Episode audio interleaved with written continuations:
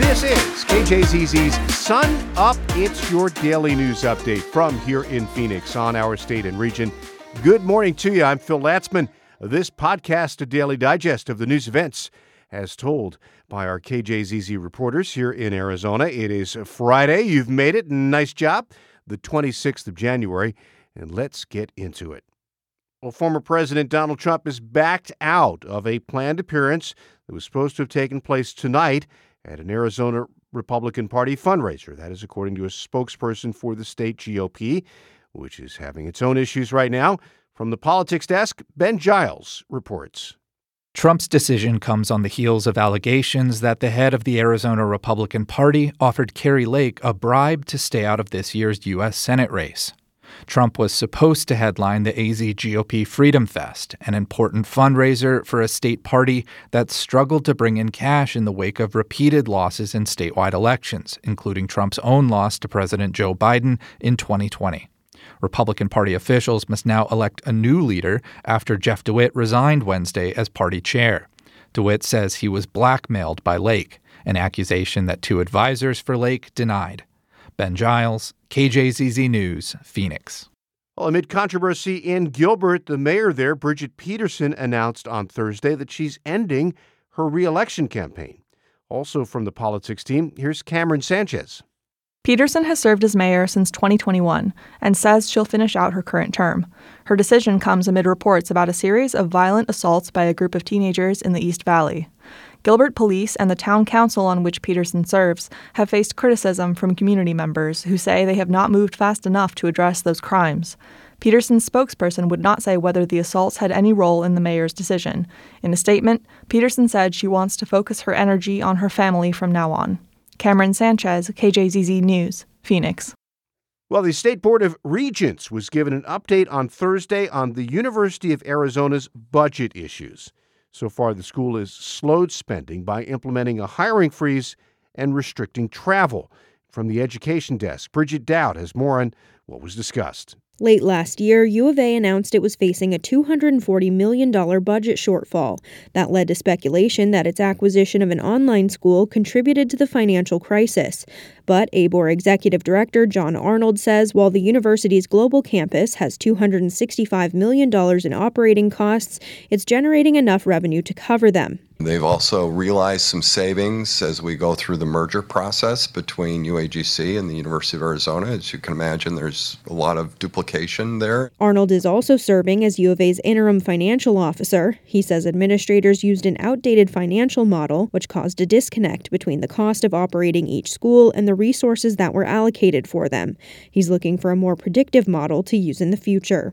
Bridget Dowd, KJZZ News, Phoenix. A panel of Republican lawmakers this week took a step towards making school board elections in Arizona partisan. But Democrats and school officials warn that'll make local elections unnecessarily polarized.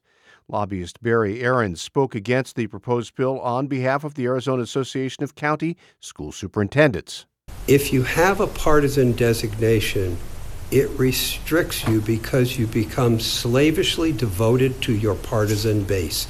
And it restricts you on coming up with consensus on issues.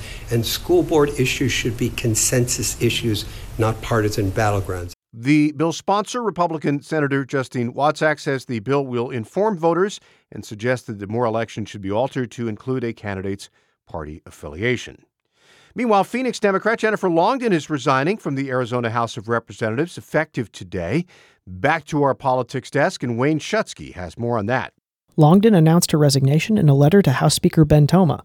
House Democrats say she's pursuing a new career opportunity, but did not provide specifics. Longdon could not be reached for comment. With her resignation, the House loses a vocal advocate for gun control legislation and rights for people with disabilities. Longdon was shot in a random drive by shooting in 2004 and paralyzed from the chest down. Her election in 2018 forced legislative leaders to adapt the House chamber in various ways to accommodate her use of a wheelchair. Democrats in Legislative District 5 must now nominate candidates to replace Longdon. The Maricopa County Board of Supervisors will then pick from among those nominees to fill the vacancy. Wayne Schutsky, KJZZ News, Phoenix. On Thursday, the U.S. Senate Special Committee on Aging held a hearing about the state of assisted living across the U.S., from the cost to the quality of care. KJZZ's Kathy Ritchie was listening in, and heard lawmakers getting testimony from caregivers, advocates, and providers. When they first emerged in the 1980s, assisted living was intended for older adults who wanted a congregate setting with some support, like housekeeping. Today, assisted living facilities now care for people who, in many ways, have the same needs and vulnerabilities as nursing home residents.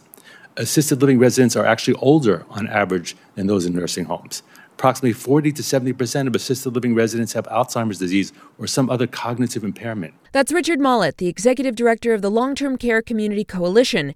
He testified before members of Congress, including Arizona Senator Mark Kelly.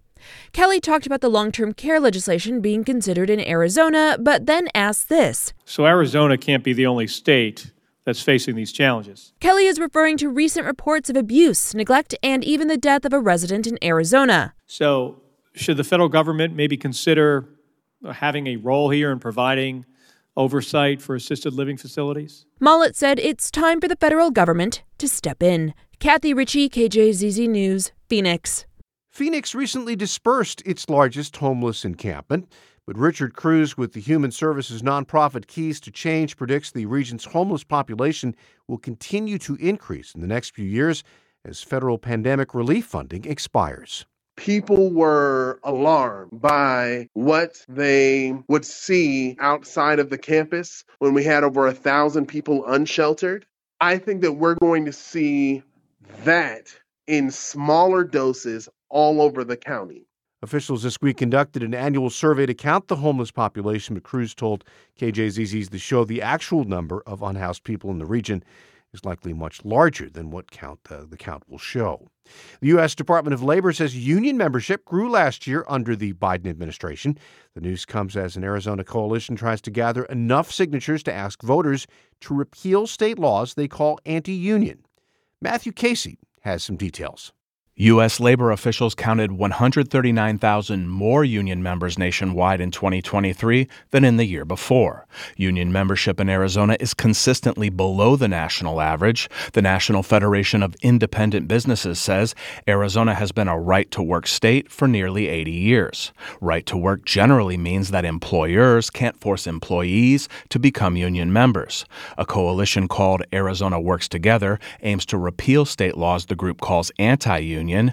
They face a July 4th deadline to submit roughly 384,000 signatures needed to put a constitutional amendment on the November ballot.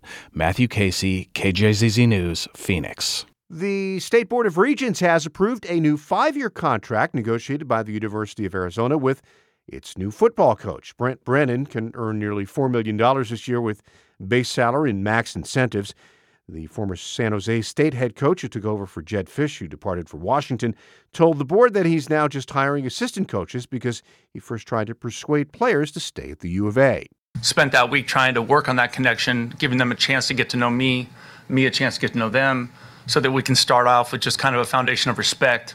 A large number of players have said since they are staying in Tucson.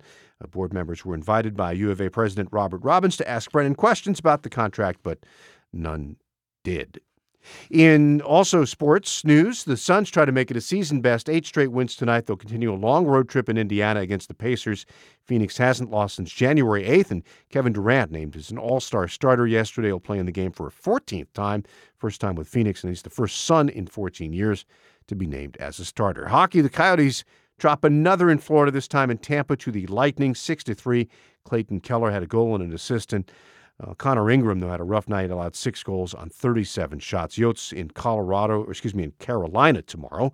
And an offseason baseball update, slugging outfielder Joc Pederson and the National League champion Diamondbacks have reportedly agreed to a one year deal worth about $9.5 million. And that does it for this edition of KJZZ Sun Up, Arizona's morning news podcast on this Friday, January 26th. I'm Phil Latzman. Have a wonderful weekend. We'll do this again on Monday.